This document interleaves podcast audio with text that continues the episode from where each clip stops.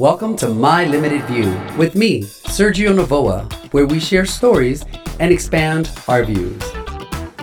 We all have a story. What's yours? What's yours? Welcome back to My Limited View. I don't have a special guest today. I will be doing this episode all by myself. And I wanted to talk about the word trauma. When you look in the dictionary, one of the definitions of the word trauma is an experience that produces psychological injury or harm. And that's what I'm going to focus on today. If you've listened to any of the episodes, you have heard the journey I've gone through from the abuse I endured as a child, through my grandmother, my absent mother, and when she was available, the physical, emotional abuse, and my absent father, who I don't have any negative memories of. I met him as an adult, and by then, all the trauma that had been caused had already happened. So he is free of this. Um, and what I came to realize, and it took me a while to do this, is if I ignore the trauma, if I say to myself, oh, Sergio, that happened when you were five years old, let it go, that's really not addressing the trauma. And through all the things I've done to better understand my behavior and my reaction to the world around me, I realized I needed to sit down and really look at the trauma I experienced and see it for what it was. As an adult, I can easily rationalize, oh, yeah, that, that wasn't right. And I can give it logic that at the age of five, I did not have the emotional maturity or the understanding of what was going on. That noise you hear in the background are the three puppies I'm fostering. I've been trying to record this for a while now, and it's just every now and then you might hear a little bark. Um, and the biggest thing that I realized with trauma is that unprocessed behavior leads to us duplicating that behavior.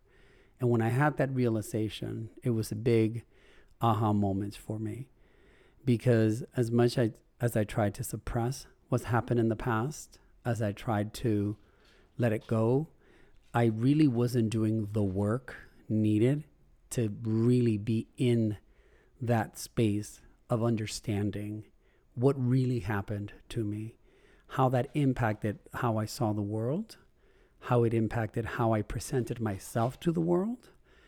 And since I was not aware of that, my repre- my presentation and my taking in of the world, it led to me doing behavior that was shameful um, or just plain bad behavior. And when I started to link, oh, me having experienced this at that young age has led to me behaving in this particular way as an adult. It's a lot to try and understand. as you know, if again, if you've listened to any of the episodes, I'm a big fan of therapy. Therapy has been wonderful for me. It's helped me, at the very least, it's helped me to express how I'm feeling. And if that's the only thing you get out of therapy, at least you have the words to use to say, hey, I feel this particular way. Um, but when I started to think, you know, I was about six, seven years old, maybe eight max, when a cousin of mine tried to molest me. And we lived in South Gate in Southern California. And after school, I would walk home because I had very responsible parents and they would let me walk home at the age of seven or eight from school. And no one was home. So I went to my aunt's house, who lived three houses down from where we were.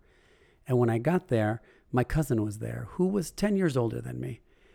And as a child, maybe a surprise to any of you, I was quite the talker. And I would repeat commercials all the time. Did I have an idea what I was saying? No, because I, I didn't speak English. English was my second language. And at that time, I still didn't have an understanding of the English language. So I remember I get there, no one's there but him. So he lets me in. He's like, oh, you could just wait here for your mom or just for anyone to get home. And the Flintstones were playing. So I start singing the jingle. And he grabs me and he puts me on his lap and he says, You don't even know what you're saying. And I said, Yes, I do. I know what I'm saying. And somehow he takes my pants off. I don't even know how we got to that point, and he starts touching my privates. Obviously, at the, at that age, I had no concept yet of sex, no concept of arousal or any of those things. So as he starts touching it, well, Woody decides to stand up, and he grabs me and says, "You know, if you do this," and he starts stroking me. He goes, "If you do this, it's going to get bigger." Um, again, at the age at that age, I had no concept of what bigger means when it comes down to your penis. And then he takes off his pants and he says, "Do it on me." And I remember kind of freezing, and I didn't have the words to know that it was wrong, but something in me was letting me know that something was off. So then he then picks me up and he takes me to his bedroom and he continues to touch me. And then I froze. And here is something that I can definitely link to that specific moment. As an adult now, if I'm put in a very uncomfortable spot, I freeze up. And I find it so frustrating because I am now a full grown man. And that traumatic experience has still stayed with me, where men will put me in really uncomfortable situations where they express their sexual desires. For some reason, men think I totally want to hear these things. And I, and when I say cornered, I'm not talking indefensively. I'm talking like I'm at a bar, a guy hits on me, and all of a sudden he's like, I want to do, and I'm like, whoa. And I kind of freeze up. And as I link it back, the first time I froze up was at this particular moment when he took me to his bedroom. And he takes off my clothes and he says, I want you to, we're going to pretend you're a car and I'm the gas and I'm going to put gas in you. And he tried to bend me over. Um, now, as I think about this, the body that I had, and I was a tiny kid. I mean, if you've met me in person, I'm not that tall. So at the age of seven or eight, I was tiny just to think of the physical damage that that would have done to my body. And then he tried to insert his penis in me, and I kept getting up. I meaning I, he would bend me over and I would stand up. And then luckily through a miracle, the universe, God, whatever you want to call it, someone pulled up right at that moment. He pulled my pants up right away and he said, Don't say anything to anyone. and of course, I didn't leave my body, it stayed with me. And I remember being a little boy and kind of touching myself in my privates and thinking, oh, if I do this, it's going to get bigger. Not really grasping at the moment that that would even mean anything to me, because at that age, it didn't mean anything. But when I started to think about this, I realized this was my exposure to sex. The first time I had any kind of sexual contact with another being was this. And with that, I walked away feeling shame. I couldn't tell you why I felt shame back then, but I felt shame. I felt embarrassed. And I also felt that I did something wrong. And I hear all these stories of sexual um, sexual victims who survivors, and they all say that they feel like it was their fault. And the adult Sergio looks and says, "God, no, it wasn't your fault. You were a kid." But I look back at that time, and that's exactly how I felt. and at the time, I didn't know of anyone who had been sexually molested or assaulted to know that shame was one of the things that they felt or that they felt it was their fault. But that's what the seven year old, eight year old Sergio walked away with. And now that I'm looking back, I thought, you know, when I first came out the closet, having been raised Catholic, and being raised to know and think that gay people were bad, I had a very difficult time enjoying sex as an adult. And it was a very one sided sex. There were things I didn't feel comfortable doing. For example, performing oral sex on a man because I there was a I had a mental block and I didn't realize this until my first serious relationship and you know God bless this man for even entertaining the thought of dating a 23 year old Sergio. But as I was leaving that relationship, I realized why do I have a difficult time performing oral sex on a person that I love? Me wanting to please this person should be something that I naturally want and should want in any relationship that I have that's a romantic relationship. And that's when I started going to therapy. Actually, no, I started going to therapy at 19 when I was still wetting my bed. That's a different episode. Um, but it was also a result of trauma, and I was punishing myself through wetting my bed. So now that I'm older and I can look back, I've realized that every trauma, every traumatic experience I have had that I have neglected to address. And even though I am marching forward and I'm smiling and I'm healthy and I'm going to the gym and whatever else I can add on to make this function, I realized the importance of going back and really processing the trauma that I experienced. And one of the my first recollections of something that was traumatic that made me feel less than and ashamed and embarrassed and guilty was when my cousin tried to molest me. A few months later, somebody else, another friend, a family friend, tried to molest me and I was sleeping on the floor because there were four children in a one bedroom apartment. Um, so I was sleeping on the floor, and I would suck my thumb as a child, and that was my coping mechanism, I guess, which gave me an overbite, and it's working wonderful, wonderfully for my face. So it all worked out okay. And my mom had put me in little league, which was a disaster. I, at that point, I had no idea I had any athleticism. I was lying on the floor and this family friend came to where I was sleeping, pulled down his pants, and he put his genitalia in front of my face. And he was trying to wake me up. And he would say, Hey, uh, he would try to put his penis in my mouth. And I just pretended to be asleep. Here's another moment where I froze. I froze, but something in me said, Just pretend you're sleeping, Sergio.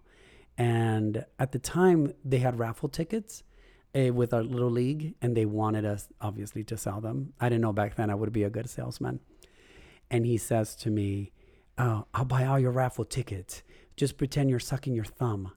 And he this went on. You know, at the time it felt like eternity. I couldn't tell you exactly how long it was, but he was there for quite a while.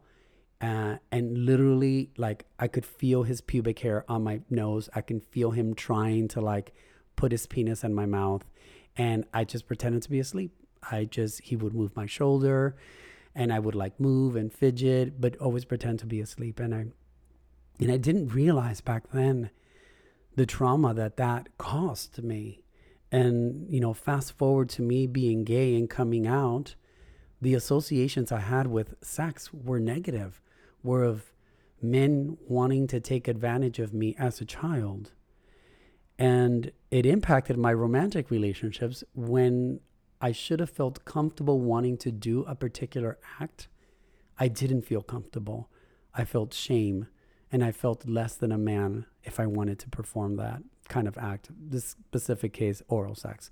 But the list was lengthy of all the things I wouldn't do. Um, and as I started going to therapy and I started to understand a little bit more, I I really realize it is so important for all of us. And I'm not going to say it's easy. You know, I've visited this chapter many times before, and I am reminded sometimes that there are still things I, I need to process in this specific incident and how that shaped my male to male relationships, especially ones that are physical. Um, ones that require intimacy. I had a very difficult time being intimate. I was full of love and I wanted to share this love. And I was outwardly expressive with my love, with flowers and candies and cards and gestures. But the physical act, the intimacy, the vulnerability that came with having sex with someone I loved, or not even someone I loved, someone that I was just physically turned on by, was very difficult for me. And now that I'm looking back, I'm trying to figure out how I can shed this. And then it also made me think of how many people I encounter in the world. And I see their behavior and I think, huh, I wonder why they behave that way. Which, by the way, it's great thing about getting older is that I can have that thought. In the past, I would have just chopped you off at the ankles and been gone. So if you're listening to this and if you've listened to any of our episodes and you've enjoyed what we've talked about, my reason for wanting to do the podcast was to take a look into someone's life and expand the view that we have, whether it's someone's religious views, sexual orientation, how they overcame abuse, how they overcame trauma, and ways that hopefully through storytelling you're inspired, but at the same time holds up a mirror for you for you to look at the trauma that you've experienced. And the first thing I had to come to the conclusion was that it wasn't my fault. And I know we all hear this and we all say this all the time, but most of us are not doing it. Because if we were really acknowledging that, our behavior, our contribution to the world would be better than what it is. And I know we can only do the best we can with what we know at the time.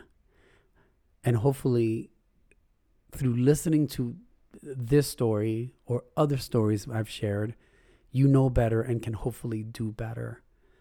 But I wanted to talk about this because I realized how it was limiting my interaction in the world. The trauma that I had from that experience shaped how I viewed men, how I viewed intimacy with men. And it made it very difficult. You know, I was not an easy person to deal with. I mean, some would say I'm not an easy person to deal with now, so let's not get ahead of ourselves. But all I can ask you is that you take the time and you know there are some things that we can do ourselves you know. I could you know i can clean my house. I don't need a cleaning lady. One sounds amazing but i can clean my own apartment. But when it comes to professional help like this talking to friends is wonderful. At the very least get it off your chest. But really talking to someone who knows how to take what you're saying and give you feedback that can actually help you get better and get past this. Because this was cute when I was 23. Not so cute now as I'm getting older. The one positive thing that's come out of all of this, it has made me look at my childhood and my past experiences. And I've realized because of that trauma, I created more trauma and I created scars and pain that maybe I would have not created had I A, never experienced what I experienced, or B, really addressed it and had someone around me to really help me process and understand what happened to me. And again, yours doesn't have to be a sexual act. It could be neglect. It could be that your parents were not around. And the thing about trauma that I find tricky when I discuss this with people is that just because your sibling was able to handle your mom or your dad not being around or was able to handle the physical abuse and came out okay, and I'm saying okay in quotes, through that experience, it doesn't mean that you are going to have the same reaction. It doesn't mean that you are going to be capable of handling that that trauma and walk away uns, unscarred. Like you have to be kind with yourself when it comes to trauma. Just because your sister handled it doesn't mean that you needed to and that you are wrong because you were not able to. We all have a different reaction.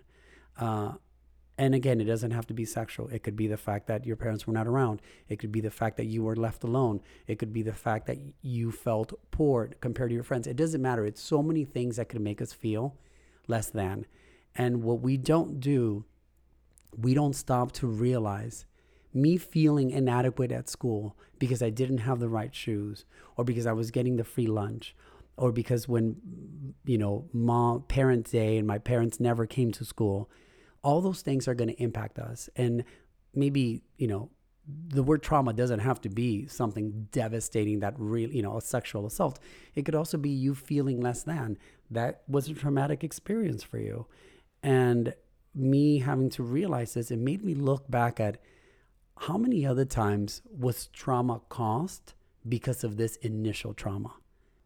So, one of the things we need to do is almost take inventory of what's happened to us and determine from there what could have caused trauma. For example, an unexpected event, an accident, injury, violent attack.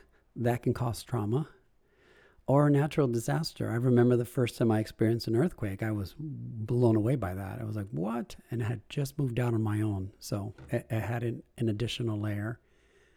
Domestic violence, which is something I witnessed from a very young age, physical abuse, bullying, and childhood neglect. I mean, one of my huge triggers was abandonment and also just a constant and continuous threat you know whether you live in a bad neighborhood and obviously you can't change that as a child.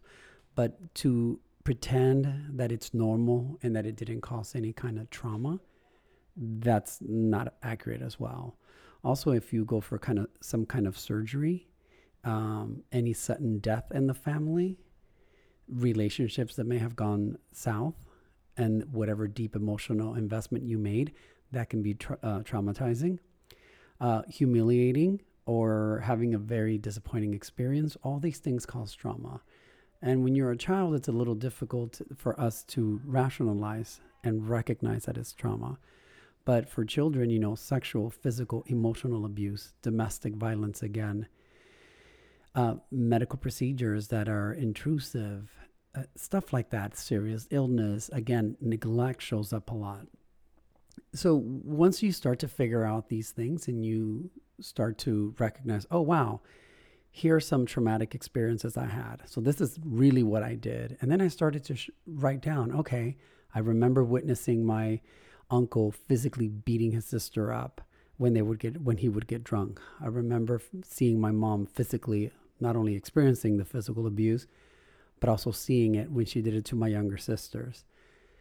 Then I had to sit down and really look and say, okay, since all those things happened, how are they showing up now? And for me, the way we're showing up more than anything was anger. I was angry. I was angry at the fact that these things happened. I was angry at the fact that I couldn't control it. I was angry at the fact that I couldn't defend myself. And again, looking back now, how could I how could I have possibly been angry? At the seven year old Sergio. He had no concept. But I had to come to terms with that and recognize that, oh, this is one of the byproducts of this trauma. Uh, anxiety, fear, uh, abandonment, which was huge for me, um, and feeling a sense of guilt whenever something happened that I felt I was responsible for, or shame, or I would blame myself. I would blame myself for when things went wrong. I was like, oh, it's probably something I did, which led to me isolating myself. I wasn't showing up to things because one, I wasn't showing up physically, but even if I was there physically, I was so much in my head that I really wasn't showing up. And kind of a, a sense of hopelessness. So I started to see okay, these experiences have impacted me this way, and this is how it's showing up. And then I had to realize, you know, I have to heal from this. So I started going to therapy. I have done hypnotherapy. And I'm kind of the, you know, pick yourself up from your bootstra- bootstraps type of guy. And again, just because I have this ability doesn't mean that somebody else will be able to. But one of the things that was very helpful for me is I decided to do martial arts. And I had no idea at the age of 16 how much that would impact my life and how it would provide confidence, determination, perseverance, and just athleticism. I had no idea I was athletic because when I did that whole little little league, uh, little league uh, thing, that was not that did not help me. Uh, I was too young maybe to recognize that. And when I did martial arts at 16, I, you know, I was a little older. But through martial arts and just physically moving my body was very helpful for me. Fast forward, I ended up becoming a trainer, helping a bunch of clients through physical movement. And again, whether you go to the gym because you want to lose weight or you go to the gym because you just want to look hot, those things are all fine. You still need the same dedication to get the outcome you want. You have to show up and you have to try hard.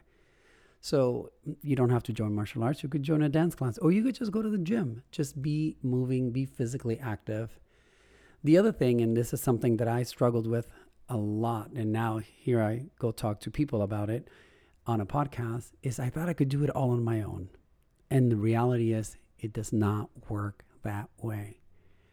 You have to connect with others, whether you just tell a friend, tell a sibling. You have to get comfortable giving words to w- w- the trauma you experienced. And you realize through that experience, and again, this is why I launched the podcast by simply sharing the stories, you realize you're not alone. And I would tell myself constantly, I got this. I don't need anyone. I can do this on my own. Well, you know what? That's what the universe gave me. It left me alone because that's what I was putting out. And in therapy, I remember my therapist said to me, we were talking about how a company I used to work for shut down and a lot of us were laid off. Fast forward, I run into this woman I used to work with, and she said, Oh my God, how are you doing? And we're chatting. And then she asked me what I was doing for work, and I told her, and she said, Oh, I knew you'd land on your feet. And I thought, what an interesting way to look at it. One, I am grateful that you see me as a competent, able bodied person that would land on his feet. That doesn't mean I don't get lonely, I don't get sad, I don't get hurt. And my therapist said to me, Well, how are they supposed to know when you never let them know? How is someone supposed to show up for you when you never let them know you need them or you want them to show up? And that was a huge moment for me. I was like, Oh, that's right. For years, I've been telling myself that I'm fine on my own and I don't need anyone. Well, guess what? No one is showing up. So that was, again, a huge moment. And ultimately, you have to ask for support. You have to, in addition to sharing it, but you also have to talk to someone who has the tools that can guide you on how to overcome your trauma and how you're never going to get rid of it, but it can weigh less. And you know something that we've all heard: what's better than uh, receiving, giving. And I'm talking about volunteering here. So every time I have helped, whether it's fostering dogs, working with the homeless organization, going to the food bank and helping sort food and pack food, anytime you can do anything that helps someone else, it is amazing how rewarding it is for you. So these are the things that I kind of wanted to talk about as far as what I experienced and what I have been kind of dealing with. And again, I am not a trained professional. I basically shared with you my journey and how my traumas were impacting me.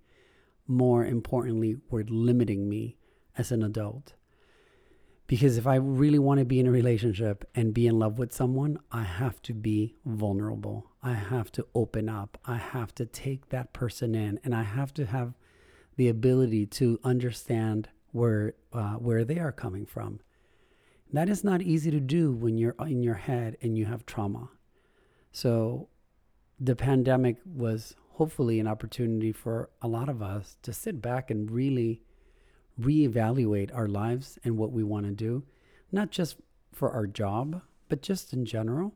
And one of the things that I discovered and the pandemic allowed me to do is a lot of times, since I was so hungry for love from, you know, not having my family around, and then when they were around, not being available, I can look back and say, oh, wow, the 20 year old Sergio was so desperate for love he wanted to find love.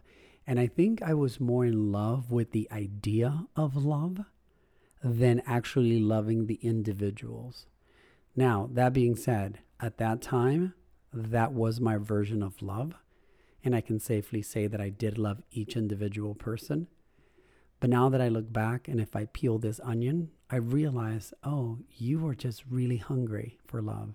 And you took whatever love you can get I don't believe that we date the wrong person. I honestly feel we date people that can help us get to that next step. Uh, my best friend Robert, his issues were completely different from mine. And I would look at him and be in awe on how he managed certain romantic situations. And I thought, wow, how does he do that?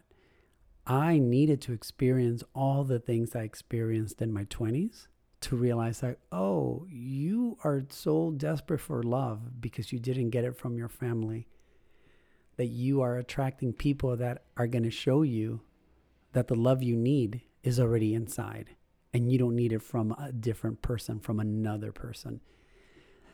Took a while for me to learn that lesson, I have to admit. Um, that being said, I have been very lucky in love. I have dated amazing people who loved me wholeheartedly and who I loved. Now that I look back, my foundation for love is completely different now than it was then. And every time I have fallen in love, I feel that the love has been more grounded and on a much more solid foundation because of all this work. Another thing that I think people sometimes forget, you know, it's not like going to the gym when you learn a bicep curl and you're like, oh, okay, I got it. I know how to do a bicep curl. When you're trying to heal trauma, it's it's not a one-time thing. And as you fix certain parts of your trauma, that opens up other areas that maybe you were not ready to address. We've all heard the cliche when the student's ready, the teacher appears. That is definitely true when you start healing your trauma because as you get better, you're operating on a much more conscious level, and the things you encounter are different, and you're not caught up with the the other stuff that maybe you know. I remember the song "Strong." Um, Stronger by Christina Aguilera. I would hear that song and the rage I had, the anger I had towards all the abuse I endured was, you know, I could feel it. And I've heard the song recently and I feel like, wow, that anger's gone. I'm not saying it's completely gone. You know, when people do things to me that I that hurt my feelings or that are not kind to me, I make note of that and I'm like, "Oh, got it." and I catch my reaction, which is a huge improvement because in the past I just reacted. And now I catch it. I'm like, oh, okay, wait a minute. You're being triggered, Sergio. Oh, there's that word everyone overuses. Um, but when it comes to trigger, I honestly feel the word trigger basically means you have not processed your trauma, therefore you're being triggered. Because I can now hear that song and I no longer have the rage I had when I heard the song the first time. Um, there's another song in that album, Stripped. I mean, you would think this was a Christina promotional CD event. She has a song titled I'm Okay. And the lyrics say, Bruce Bruce's fate, father, but the pain remains the same. When I heard that song, and I remember the physical abuse I endured from my mom and my grandmother, it hit me like like someone just punched me. And again, this was years ago, but as I'm looking back, I realize how much it limited me, how much it prevented me from being in the world. And this year, I did my final, we can say, pull the bandage off. I spoke to one of my aunts who had not spoken to in a while, who caused me a lot of physical, emotional pain. And we got on the phone unexpectedly and we were talking about something. And at one point, I said, You know, I've had to do a lot of work to overcome my childhood. I am grateful to your care and looking out for me because that was not your responsibility. But you guys also caused a lot of pain. And I said it, I wasn't coming from anger. I wasn't trying to blame. I was just stating it. And she said, Oh, that was long ago. Forget it. And that there we go again, triggered me. And I thought, you know what? You're not going to get away with it that easily. And I said, no, it wasn't a long ago because I live it every day. And I reminded her when I was six years old, she would tell me I was a dog and that I should die. And I said to her, Who says that to a six to a six year old? And she stayed quiet.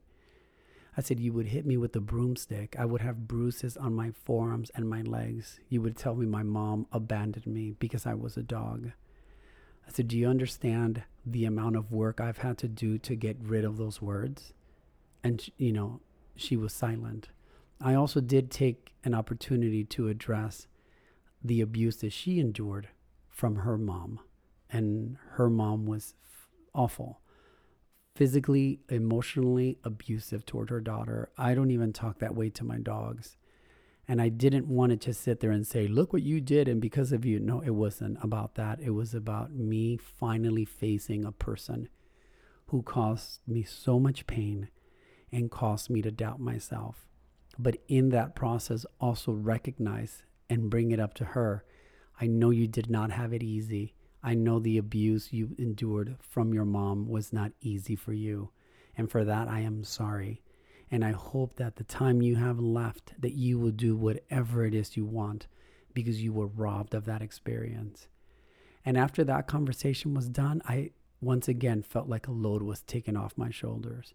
I have no anger towards her or any of my family members. I've sat down and understood where they were coming from. And it goes back to what I said at the beginning of the podcast. When you don't check your trauma, you end up repeating it and you inflict it on other people. And that ripple effect is huge.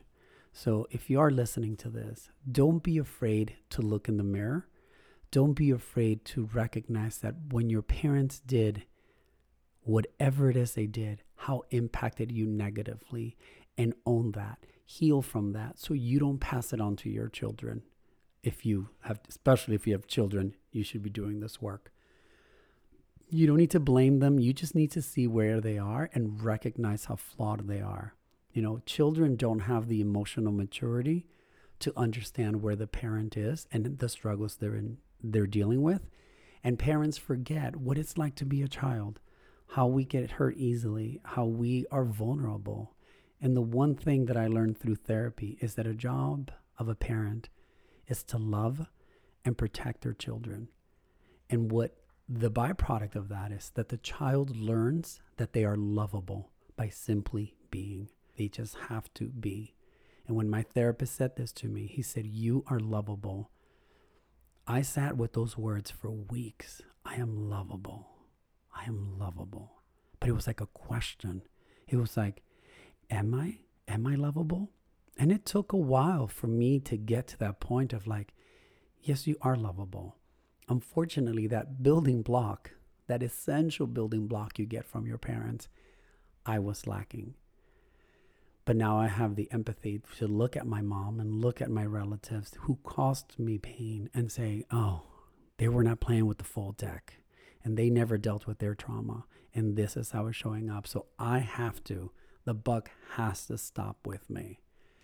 Um, so, yes, this is what I wanted to talk about. I hope it inspired you to look inward.